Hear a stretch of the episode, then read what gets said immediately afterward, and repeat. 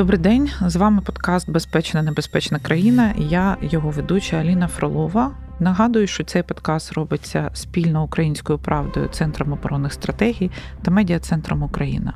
Сьогодні з нами в гостях е, Олександр Харченко, мій співрозмовник, який є членом правління Центру оборонних стратегій, а також одним з найбільш знаних експертів з економічної та енергетичної безпеки. Він також є директором центру досліджень енергетики. Свого часу був радником уряду з енергетичних питань, апарату РНБО, а також керівництва НАК Нафтогаз України. Саша, привіт. Доброго ранку. Скажи мені, рік війни такої дуже конвенційної, якої ну напевно ніхто не очікував, і мало хто прогнозував. Чесно кажучи, з самого початку я думала, що енергетика в нас ляже першою. І моє очікування було, коли там я інструктувала своїх співробітників або родичів, я казала про те, що не буде ні зв'язку, ні освітлення, тому треба діяти буде в досить екстремальній ситуації. Але цього не сталося власне, чому цього не сталося там з самого початку, і як ми так швидко відновилися від всіх тих обстрілів, які власне почалися з осені. Насправді питання на півтори години вступу і чотири години загальної розповіді без деталей. Чесно, я не вірю, що війна почнеться. Але як і багато колег, навіть ті, хто не вірив, готувалися. Тому величезну роль зіграла підготовка, яку перш за все проводили державні компанії, оператори мереж, оператори мереж електричних, оператори мереж газових. Укренерго, яке піклувалося електричними мережами, я впевнений, що досі не можна там багато деталей розповідати про підготовку, але вони були готові в найкращій формі з усіх можливих, от і це ми зараз добре розуміємо. Крім іншого, Росія намагалася використати свідомо фактор електрики, це зрозуміло. Більш того, вони почали війну в ніч, коли Україна в рамках процесу приєднання до європейської енергомережі від'єдналася від російської і мала три дні провести в ізольованому режимі, окремо працюючи і від Росії і Білорусі, з якими ми були з'єднані до того, і від європейської енергосистеми, з якою ми вже з'єднані зараз. І така робота в ізольованому режимі вона для будь-якої енергосистеми дуже важке випробування за всіма параметрами вважається в світі. Це дуже складна робота, тому що чим більша система, тим з нею насправді простіше, тим більше вона прощає помилок. А коли ви одні, коли ви в ізольованому режимі. Це максимум складності. І, власне, атака почалася через 4,5 години після того, як от від'єдналися і поїхали додому з офісу. І в цьому режимі ми залишилися в острівному на наступні три тижні. І три тижні після початку війни відбувалися паралельні процеси наступні. Спочатку там перші три дні зайняла евакуація центру управління енергосистемою, тому що всі розуміли, що Київ під ударом, всі розуміли, що Київ буде в фокусі. Чесно, навіть боялися, що буде десант конкретно туди, де звідки управляється енергосистема, тому що вони точно знають, де це місце. В менеджменті Укренерго знайшлися люди, які, готуючись до початку війни, зрозуміли дві речі: перше резервний пункт управління українською енергосистемою фізично на сході. Він uh-huh. будувався за радянських часів, і там ну якби все було розраховано, щоб подалі від західного кордону. Ну да. Відповідно, його навіть не розглядали як місце, куди можна евакуйовуватись. І десь за три тижні місяць до початку реального війни підготували резервний варіант на західному кордоні, фактично. І перші два дні це був перенос пункту управління. Евакуація диспетчерів, евакуація ключових інженерів. Ну, всі пам'ятають, яка була ситуація, да, і коли там колеги мали заводити в вагон на залізничному вокзалі диспетчерів, 20-25 диспетчерів, які ну чоловіки здебільшого так в них історично склалося. А навколо жінки і діти, які так само намагаються потрапити на цей потяг. Ну це була історія. Угу. Це була історія, але тим не менш евакуювали, повністю зберегли керованість. Перші удари там були нанесені відразу по кільком генеруючим станціям, по кільком точкам, знивелювали їх протягом годин, і систему нормально повноцінно оперували. А паралельно почалося приєднання до Європейського Союзу. Ми ще до початку війни їздили багато і в Брюссель, і в Вашингтон, і казали: люди добрі, Ви розумієте, що нас треба якомога швидше приєднувати до Європи, нам потрібен запас міцності. І коли почалася війна, всі ці посили вони вистрілили в головах з того боку. І після третього дня, коли вони зрозуміли, що за три дні Київ не захопили, угу. політики сказали: О, тут це ж у нас є така класна штука, щоб підтримати Україну. Давайте приєднаємо. Тут же європейські інженери, в яких по плану ще півтора роки там на це приєднання. В них в голові ще півтора роки роботи розписаної там потижнево, як коли що має відбутися, починають рвати на собі остатки сідих волос з криками: Як? Як? за Як? Але якось ну насправді треба сказати, що вони теж е, дуже зібралися. Вони пішли на зустріч, вони біжали разом з нами в цілодобовому режимі, і ми за три тижні пробіжали ту дорогу, яка мала бути півтора роки. І через три тижні, 16 березня, ми приєднали енергосистему, от включилися в європейську, і з того часу ми частина європейської енергосистеми. А це означає, що е, це дає нам балансування? Це дає нам, ем, ну давай так простіше для народу, да, балансування. Коли ми частина більшої енергосистеми, е, ми постійно маємо резервні варіанти. Угу. Нам трохи не вистачає, європейці нам додадуть. В нас трохи забагато і нема куди подіти. Ми можемо віддати в Європу. Uh-huh. А коли почалися атаки, ми фактично використовували і використовуємо зараз європейську енергосистему як резервний шлях електрики, скажімо, з західних областей до південних. Uh-huh. Тому що ну в нас дуже побита внутрішня мережа, і нам легше запустити кудись через Словаччину, наприклад, там на Румунію, з Румунії забрати в Одеську область. Ну, uh-huh. там багато різних варіантів, але От такі сценарії вони дуже дуже дуже сприяли тому, що всі розрахунки оцих там 15 чи 17, чи як рахувати скільки атак, тому що там були дрони, були ракети, були, були, були, були. Оці ці атаки в результаті, ну на сьогодні ми вже можемо спокійно сказати, вони знівельовані. Кілька років тому була дуже серйозна кібератака власне на енергетичні потужності України, і в той раз ми пам'ятаємо, що ну було покладено росіянам майже половину України з точки зору генеруючих або транспортуючих потужностей. Чи були зараз кіберзагрози, як з ними справлялися? Тому що ну навіть розмови про це не було. Чи це були тільки фізичні враження? Ні, е, вони не те, що були. Е, ми рахували, якщо до війни в нас в середньому за місяць було від 3 до 7 тисяч атак кібернетичних на енергосистему, то під час війни вони перейшли в режим від 27 до 35. Угу. Тому десятка тисяч атак реально дуже часто кібератаки прив'язані до ракетної атаки, дуже часто вони атакують паралельно. Чесно, до нас вже їздять і американці, і європейці намагаються приїхати і дізнатися, як ми що ми робимо. Вони угу. не розуміють. Я вважаю, що це добре. Е, зарано розповідати навіть партнерам насправді і зарано показувати все, що робиться, і все як робиться. Але ну факт є фактом. Да? Тобто всі ці шалені атаки не принесли московитам жодного результату. Давай ще раз тоді повернемося до того, наскільки зараз враженою є інфраструктура, тому що президент називав цифри близько там 30-40% системи пошкоджено. Прем'єр назвав цифри.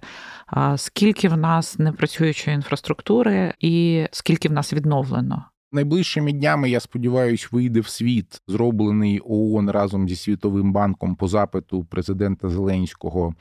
Такий спеціальний документ, оцінка пошкоджень критичної енергетичної інфраструктури за 22 рік. Якщо взяти за 22 рік, не сьогоднішній момент, я там uh підкоментую трохи. Якщо взяти 31 грудня до 31 грудня, то ми втратили десь 60% генерації і більше 40% високовольтних мереж. Це от прямі цифри, які там приміщення не буває, просто пряме порівняння, що було, що стало. Інша справа, що темпи відновлення зараз в нас вищі, ніж темпи пошкодження вже понад два місяці. Тому, наприклад, останні там три тижні перед атакою в нас навіть мережевих обмежень здебільшого по країні не було. Зараз є, але вони пов'язані не з тим, що нестача генерації, а з тим, що дуже пошкоджені мережі, особливо Харківська, Херсонська, Одеська, зараз Житомирська області. Там дійсно ну дуже складна ситуація, і там є обмеження. До речі, в Києві так само через стан мереж. Їх швидко виправити не вдасться. Себто, по суті, все, що можливо, робиться, але якісно виправити їх вдасться ну не раніше липня, серпня, вересня місяця, коли до нас поїде реально те обладнання, яке ми замовили в грудні і січні. А обладнання вже багато заїхало я так розумію. Давай так можна дивитися на це під двома кутами зору. З одного боку, я дуже радо чую звіти про сотні тисяч генераторів, угу. сотні тонн обладнання. Там ми привезли 100 тонн обладнання, а ми 150. Це добрі новини, але з точки зору великої енергетики, це ну якби ні про що. Єдиним вимірювачем реальної допомоги зараз можна вважати дві речі: перше, це надані високовольтні автотрансформатори 220 тисяч вольт і вище. Там 330 чи 750. Таких надана аж одна штука на на сьогоднішній день, яка приїхала один старий літовський автотрансформатор. Але треба розуміти, що це таке. Це прибор, який важить близько 300 тонн. Угу. Це прибор, який не влазить в літак, який неможливо просто вести по дорозі в машині. Е, він потребує спеціальних транспортних засобів, що по залізниці, що по морю, що по звичайній дорозі. Тобто його навіть вести проблема. А виробляти його там китайські і південнокорейські виробники, які здебільшого зараз отримують ці замовлення, тому що вони просто швидше, вони швидше працюють ніж європейці. Вони беруть 4-5 місяців на виробництво одного. А нам потрібно щонайменш 60. Відповідно. Вже багато замовлено, вони виробляються. Запорізький трансформаторний так само він працює, він виробляє. Але все це займає час. І поки вони вироблять, а потім ще два місяці їхати, а фізично два місяці їхати, то, на жаль, в нас буде червень, липень, е, серпень і так далі. Себто я взагалі в моє особисте відчуття, що в наших ремонтних бригад найбільш гарячі місяці будуть серпень, вересень, жовтень, тому що піде поток обладнання, і його треба встановлювати. А Це шалена складна операція. Ну, тобто, це складне обладнання, яке складно встановлювати. Так, от перший напрямок це автотрансформатори і високовольтна мережа, яку треба uh відновлювати. А другий напрямок це генерація, тому що генерація значно постраждала. При всій повазі до відновлювальної енергетики вона нас не врятує, тому що якщо вітра немає, то немає. Якщо сонця немає, то немає. А чомусь вечірні години взимку сонця немає традиційно. Так склалося.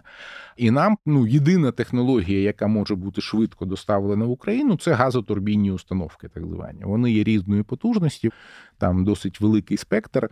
Але знов таки там приїхала на сьогодні тільки одна, а нам треба 40, а краще там 45-50 до наступного опалювального сезону. Тому це тільки починається. Це означає, що у нас можуть виникати нехватка ну, е, електрики протягом літа.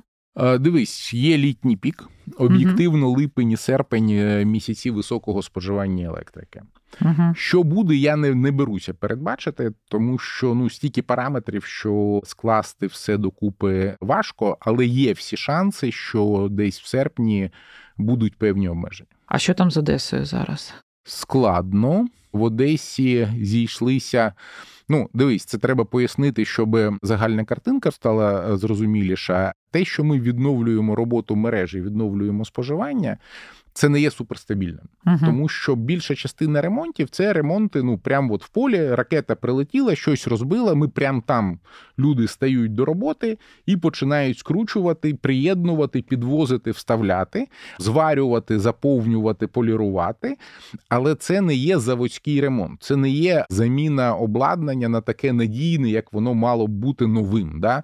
Це є по суті ремонт, ну вибач на колінці, якщо так бути відвертим, і в мирний час наші інженери стрілялися б ага. через те, що вони зараз включають в мережу. Але ну в нас нема виходу. Ми маємо заживлювати споживачів, вони мають отримувати електрику. Але саме через це час від часу це обладнання ну воно просто виходить з ладу, тому що на нього йде перенавантаження. Воно не розраховано на навантаження, яке воно отримує зараз, в принципі, а ще й до того накладається ремонтність, пошкодження, не така якісність ремонту, як нам би хотілося, і так далі. і так далі, і так далі. Тому е, ну от в Одесі це приклад того, що може статися. Там просто кілька паралельно високовольтних напрямків обладнання почало виходити з ладу. Частину встигли відключити до того, як щось сталося, частину не встигли. і довелося ремонтувати, в принципі, там шукати якісь заміни. Ця ситуація не є ексклюзивною для Одеси. Київ те саме, Львівщина те саме, Центральна Україна, дуже багато регіонів, там і Дніпровщина, і навколо Вінниці. Багато є регіонів, де в будь-який момент те саме може статися. Тому, коли мені люди казали, о, в нас три тижні не відключали світла, в нас вже все добре назавжди. Я чесно кажу, що, шановні, знаєте, генератор нехай буде заправлений, і акумулятори тримайте зарядженими. А так все гаразд, все нормально. Давай поговоримо про атомну енергетику. Взагалі, що зараз е, з цим всім відбувається? Ну, Запорізька АЕС, вона болюче питання таке. Є повідомлення про те, що то вона в мережі, то вона не в мережі.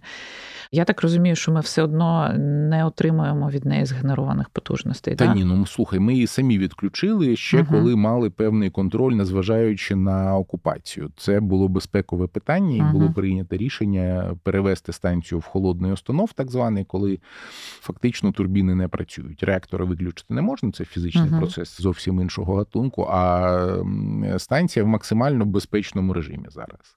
Все одно, навіть в цьому найбільш безпечному режимі станція потребує від енергосистеми на охолодження реакторів і на охолодження сховищ використаного палива десь 150 МВт потужності, що багато насправді. uh Всього є чотири лінії, які з'єднують цілому станцію і українську сторону.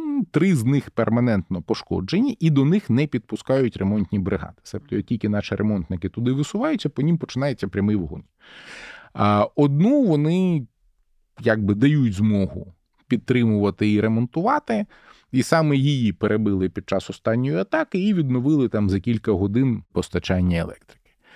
Чи зможемо ми, звільнивши станцію, і як швидко ми зможемо, звільнивши станцію, відновити її роботу? Це філософського характеру питання. Бо що ми розуміємо, що все допоміжне обладнання буде знищене. Себто, все, крім реакторів, скоріш за все, буде знищене. І коли ми зможемо реально відновити роботу станції, ми прогнозувати зараз не можемо в принципі, тому що та кількість обладнання, яка буде знищена, вона не піддається оцінці зараз. І це залежить від великої кількості параметрів, в тому числі від того, наскільки нашим військовим вдасться там успішно побудувати операцію звільнення. А наскільки убезпечені зараз інші е, атомні станції? Ну наскільки я знаю, зроблено все максимально для того, щоб, не дай Боже, не було ніяких ні диверсій, ні захоплень, ні успішних атак. Взагалі, якщо говорити про енергосистему України, от е, починаючи від сьогодні, тобто нам ще треба пройти період війни, як краще утримувати її, і що ще можна зробити для того, щоб вона функціонувала, і є період післявоєнного відновлення якою має стати в ідеалі енергосистема, наскільки мають бути альтернативні джерела енергії, наскільки мають бути атомні станції. Е, розвиватися далі, давай дві частини питання, і буде дві частини відповіді. Є певний період зараз, коли нам треба тут і зараз пережити і війну, і там якийсь короткий час після війни, коли ми будемо перший вдох робити. А цей період це фактично відновлення високовольтної мережі, само собою, убезпечення високовольтних підстанцій від наступних ударів, там фізичний захист на фізичний захист, різні варіанти. Це один великий напрямок. Другий великий напрямок додаткова генерація. Нам точно потрібно, без варіантів, потрібно десь півтора гігавата газової генерації, яку нам треба привести, поставити, поставити так, щоб в неї не могло прилетіти і щоб воно працювало. Це велике завдання реально. А до речі, вибач, переб'ю тебе. Сказали, що планується навіть будувати підземні скажімо, як спроможності да, для того, щоб е, убезпечити від атак. Наскільки це реалістичний план? Я навіть бачив певні дизайни, над тим іде робота, і наскільки я розумію, по напрямку Укравтодору і Укренерго там іде дуже активна робота з цього приводу. Я би може не хотів вдаватися в якісь uh деталі занадто глибоко, але робота там ведеться і вона дуже активна. Те саме стосується генеруючих потужностей. Да? Ми привеземо необхідні нам газові турбіни. Ми маємо їх так встановити, щоб ракета щонайменше не мала змоги їх напряму пошкодити, щоб це було щонайменш не просто там в прямому доступі будь-якої ракети, яка буде туди не ціла. Це велика робота саме по собі. Є третій напрямок всьому всьому. Це означає, що нам потрібно більше газу. Я не дуже розраховую на приватних видобувників. Я скоріше розраховую на те, щоб привели до тями УГВ і УГВ це Укргазвидобування. Укргазвидобування, компанія державна, яка власне видобуває левову частку, тобто більше 65% українського газу, видобуває саме вона, і саме там сконцентровано всі можливі ресурси, які власне можуть призвести до збільшення видобутку, коли ми не можемо розраховувати на приватних інвесторів. Ну реально не можемо під час війни розраховувати розраховувати, що хтось приїде і буде інвестувати в український газовидобуток. А нам потрібно додатково додати хоча б мільярд півтора кубометрів в горизонт три роки для того, щоб Україна фактично стала незалежною від імпорту газу. Бо з одного боку в нас зараз споживання знизилось відносно до воєнного на 40% приблизно. Це через падіння виробництва. Так, да, через падіння виробництва, через багато параметрів, але так чи інакше вже впало. Певною мірою це добре, причому видобуток газу не впав так драматично, він впав на 3-5%. І зараз є унікальний момент, коли Україна може стрибнути в цю зону, коли вона сама себе забезпечує газом. Але для цього ну важливо напружитись, бо з точки зору енергетичної незалежності це величезна революція, яку ми просто зобов'язані зараз ці сили прикласти, щоб вона сталася. Це горизонт три роки. Тобто війна після війни і там до трьох років часу. Що далі? Я впевнений, що ми закриємо всі вугільні потужності. Себто, вся вугільна генерація буде закрита, вона ще й побита зараз війною, а вона і до того була дуже близькою до стану металолому, тому там великих втрат, е, чесно кажучи, ні для кого не буде. І на виході Україна має шанси отримати унікальну, просто унікальну в прямому сенсі цього слова енергосистему, яка буде з одного боку експортно орієнтованою, і це ну доволі очевидна історія. Якщо ми повернули, ну не якщо коли ми повернули Запорізьку атомну, ми знову експортери. Нам, звісно, все одно потрібна газова генерація, щоб маневрувати. Ну, тобто, uh в нас атомна не є маневровою, а потрібно маневрувати.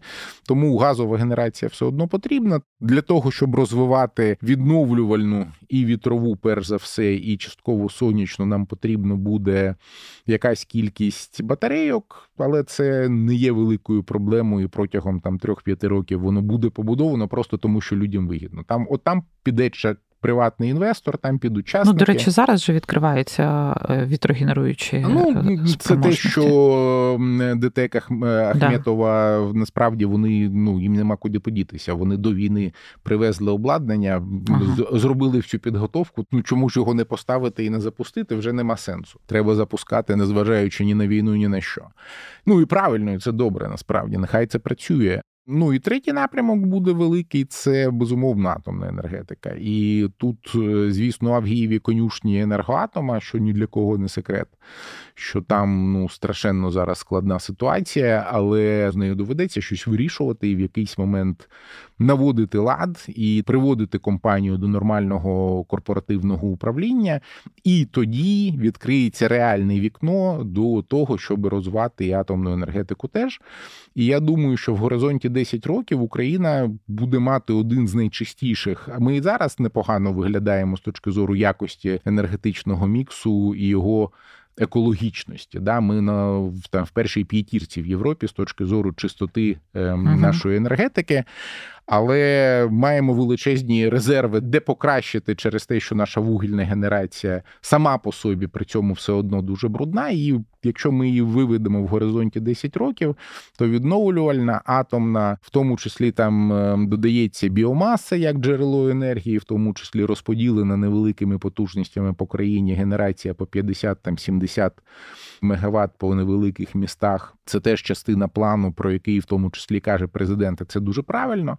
Тому в нас гігантський потенціал, який ми просто зобов'язані реалізувати, і будемо мати всі шанси. Е, Міністерство енергетики заявило, що планує побудувати в Україні два атомних блоки до 30-го року. Це десь на вже існуючих потужностях розширення? Ну, Чи... Це мова йде про так званий Хмельницький 5,6. Угу. Там е, є два реактори, є дві площадки, на яких починали в радянські часи, але як я розумію, від них всі потенційні постачальники обладнання відмовились через те, що ну це було за радянських часів, під радянський дизайн, і ніхто з заходу нам не постачатиме такі реактори. Тому мова йде про нові площадки на Хмельницькому. Е, чесно, за поточного стану справ я не бачу жодних шансів реалізації цього проекту до 30-го року. Взагалі, в світі е, реалізація атомних проєктів займає від 5 років. Від 5 років. Причому 5 років це випадок, коли південнокорейці будують для Арабських Еміратів в ідеальному з точки зору геології місці. І заливанням грошима всіх вузьких міст, якщо воно вузьке, ми його розшиваємо грошима і дуже швидко рухаємось вперед. Реальний виробничий цикл реактора останнім часом е, в світі це 7 років плюс. І тому заяви про те, що Україна, яка зараз в війні, в якій енергоатом фактично близький до статусу банкрота, і у якого немає грошей взагалі щось робити, каже про те, що ми тут щось побудуємо два реактори паралельно до 2030 року. Ну я скептичний відверто. Давай трошки тоді повернемося до економічної складової. Скажи, ну ми пам'ятаємо історію з Нафтогазом, який все життя пожиттєво був збитковим. Да. І коли було введено корпоративне управління Прозоре, він нарешті почав показувати е, прибуток. Ну і взагалі ж, наскільки ми розуміємо, що компенсувати втрату Росії як постачальника якогось типу енергії для Європи може в тому числі Україна. І це може бути вигідним бізнесом, це може і має бути для України е, джерелом доходів. Яка ситуація зараз е, з експортом? Я так розумію, що його нема. Да, нашого. Ну, нема, безумовно. Ну, Під час е, атак він був відключений. відключений. Тим не менш, за минулий рік я от бачив статистику: 2% експорту України це електрика. І як тоді ми вбачаємо, чи буде в нас надлишок цих потужностей, які ми зможемо передавати Європі, продавати після того, як війна закінчиться, там і пройде перший період стабілізації? Я впевнений, що так. Себто нам треба дуже потужно налажати, щоб цього не сталося. Ну просто так потужно, що навіть ми, мабуть, не зможемо. А я впевнений, що так, що експорт буде поновлений. Ми маємо. Потужні генеруючі можливості, і ми маємо це робити. Інша справа, як це буде організовано, і як буде взагалі організовано виживання ринку електроенергії, тому що ну на сьогодні ситуація плачевна. Це треба розуміти. Грошей немає і не буде. Хаос, який створений різними схемами, зеленими тарифами. Ем, ПСО для приватних споживачів, неринкові ціни, прайскепи. Себто реально назвати ринком це складно, але Оте, що має приносити гроші від споживачів до енергетики, оте щось дуже дивно зараз виглядає. Там дуже складна ситуація. Вона поскладнюється тим, що значно впало споживання, і відповідно енергетика в принципі отримує менше коштів, і краще не стане. Ну, нема перспектив до покращення ситуації без реальних змін які мали б концентруватися, на мою особисту думку, щонайменше на кількох напрямках. Напрямок перший це власна інтеграція з європейським ринком і запровадження нормальних ринкових правил, в тому числі адресної субсидії для населення замість низьких тарифів для населення. Для цього є всі необхідні передумови, вплоть до там створеного датахабу, який вже реально там в тестовому режимі працює, і є багато варіантів, як організувати цю адресну субсидію. Це абсолютно реальна річ, яка до того ж призводить до значного зменшення витрат тому що компенсація низького тарифу вона десь втричі дорожча, ніж прямі адресні субсидії. Звісно, цьому є величезна опозиція, яка пов'язана. Ну, зрозуміло, в політичному плані Боже Боже, людям піднімуть тарифи. А в реальному житті власники обласних енергетичних компаній, перш за все, втратять можливість красти десятки, а насправді і сотні мільйонів на суміші цього хаосу, низьких тарифів, компенсацій, механізмів з ним пов'язаних. Ми будемо зараз годину розбиратися, якщо uh-huh. я почну деталі розповідати, але повірте, там от десятки і сотні мільйонів заробляються ну просто з чистого листа шляхом перекладання паперів зі столу А на стіл Б. І звісно, це опозиція, яка буде стабільно працювати проти будь-якої реформи такого типу. А друге, це дійсно корпоративна реформа, причому вона потрібна, вона потрібна історично у всіх напрямках державних компаній, у всіх державних компаній без винятку. Ну і Нафтогаз чітко показав, що якщо ви вбиваєте корпоративну реформу, то ви одночасно вбиваєте ефективність. Це ну, більш ніж наявно показано. І якщо я не помиляюсь, Юрій Юрійович Вітренко після свого звільнення дав інтерв'ю Форбсу і сказав, що понад 400 мільярдів гривень треба Нафтогазу, щоб прийти до тями. За дуже короткий срок. Це якось це, було це, зроблено. Це сталося за рік. Да. Тобто, коли е, знімали Коболєва, було 60 мільярдів плюсу коли ем, знімали Вітренка і поставили Чернишова, ну от вже була така ситуація. І я, чесно кажучи, не заздрю поточному менеджменту Нафтогазу, як до нього не стався. От я не заздрю, вони не мають шансів щось там кардинально змінити ні за яких умов. Тобто вони краще зробити зараз не мають змоги, поки не буде проведений е, процес повернення повноцінно, не просто призначити наглядову раду, а повноцінно повернути нормальне корпоративне управління, конкурс на голову і так далі, і так далі, не станеться там ніяких таких категоричних змін. І цей процес чим швидше пройде, тим насправді швидше відпаде хвіст і буде рости новий. Але насправді знов таки Нафтогаз просто такий кейс. Дуже відомий, дуже завдяки Коболєву і його команді він став позитивним прикладом. uh Потім цей приклад вбили. Да? Але він став через це відомим. А насправді є купа просто негативних прикладів. Центр енерго, всі наші вугільні е, шахти, абсолютно всі без виключення. Все, що стосується енергоатома, тобто негативних прикладів в енергетиці більш ніж достатньо. Якщо ми хочемо дійсно інтегруватися в європейську енергетичну індустрію і там конкурувати, ми не можемо залишити справи як є.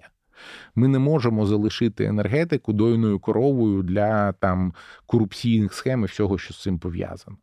Неважливо, приватних чи неприватних. Цю сферу доведеться зачистити. І я абсолютно впевнений, що і Європейський Союз, і американці її просто так не, не залишать. І вони будуть в тому числі тиснути в цьому напрямку. Але це не їх інтерес, це наш інтерес мати ефективний енергетичний е, сектор.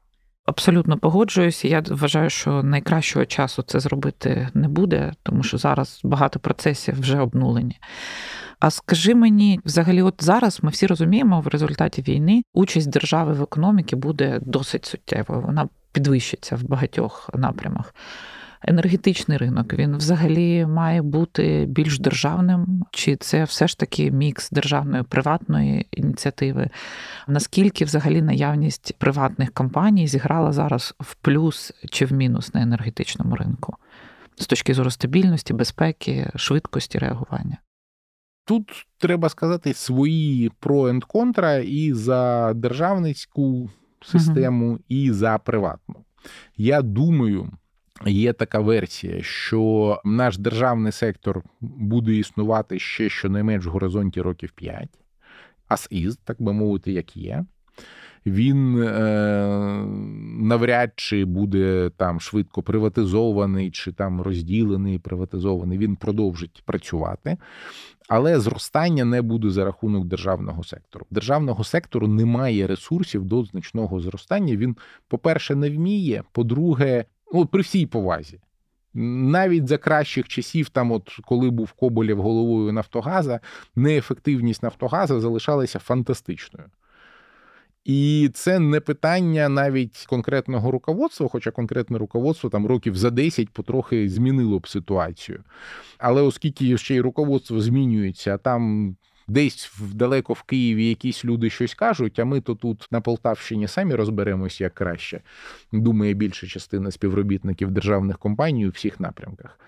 Тому Я думаю, що незважаючи на те, що державний вплив збережеться і буде існувати, розвиток буде відбуватися завдяки саме приватному бізнесу, і більша частина розвитку це буде або приватно-державницьке, або приватно-муніципальне партнерство, особливо на перших кроках, тому що ну приватний бізнес буде казати: хлопці, покажіть нам, як ми можемо зменшити наші ризики. І тут якраз там муніципалітети або певні державні компанії можуть зіграти позитивну роль. Але далі це все одно драйвер буде приватний. А Тоді останнє питання: до чого готуватися громадянам в цій країні найближчий період? Як треба себе максимально обезпечити, яким чином підтримати енергетичну сферу, в тому числі? Які твої поради? Е, в нас, чесно кажучи, нема зайвих приводів для оптимізму. Да, Ми утримали систему, і я впевнений, що ми виграли цю зиму. І ця зимова битва з Росією, наша перемога 100%. Але це не означає, що немає ризиків і що можна вирішити, що все буде добре. Ні, ще дуже багато можливостей для різного роду і різного напрямку проблем.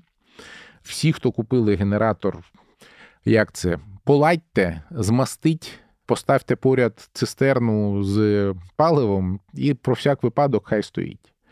Те саме стосується будь-яких акумуляторів і так далі. Тобто, як готуватися до відсутності електрики, українці вже знають, вони вже навчилися. Це по факту.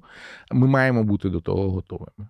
І маємо бути готовими, що ще десь рік-півтора ситуація не стане стабільно позитивною. Вона може бути позитивною, але весь час треба бути готовими, що щось може статися. А чи можуть міста, муніципалітети зробити щонебудь для того, щоб стабілізувати або якось убезпечити саме місце проживання, особливо там, де люди живуть в багатоквартирних е, будинках. Ну, зрозуміло, що багатоквартирні будинки найбільш вразлива зона, а найбільш вразлива інфраструктура для таких будинків це тепло і вода.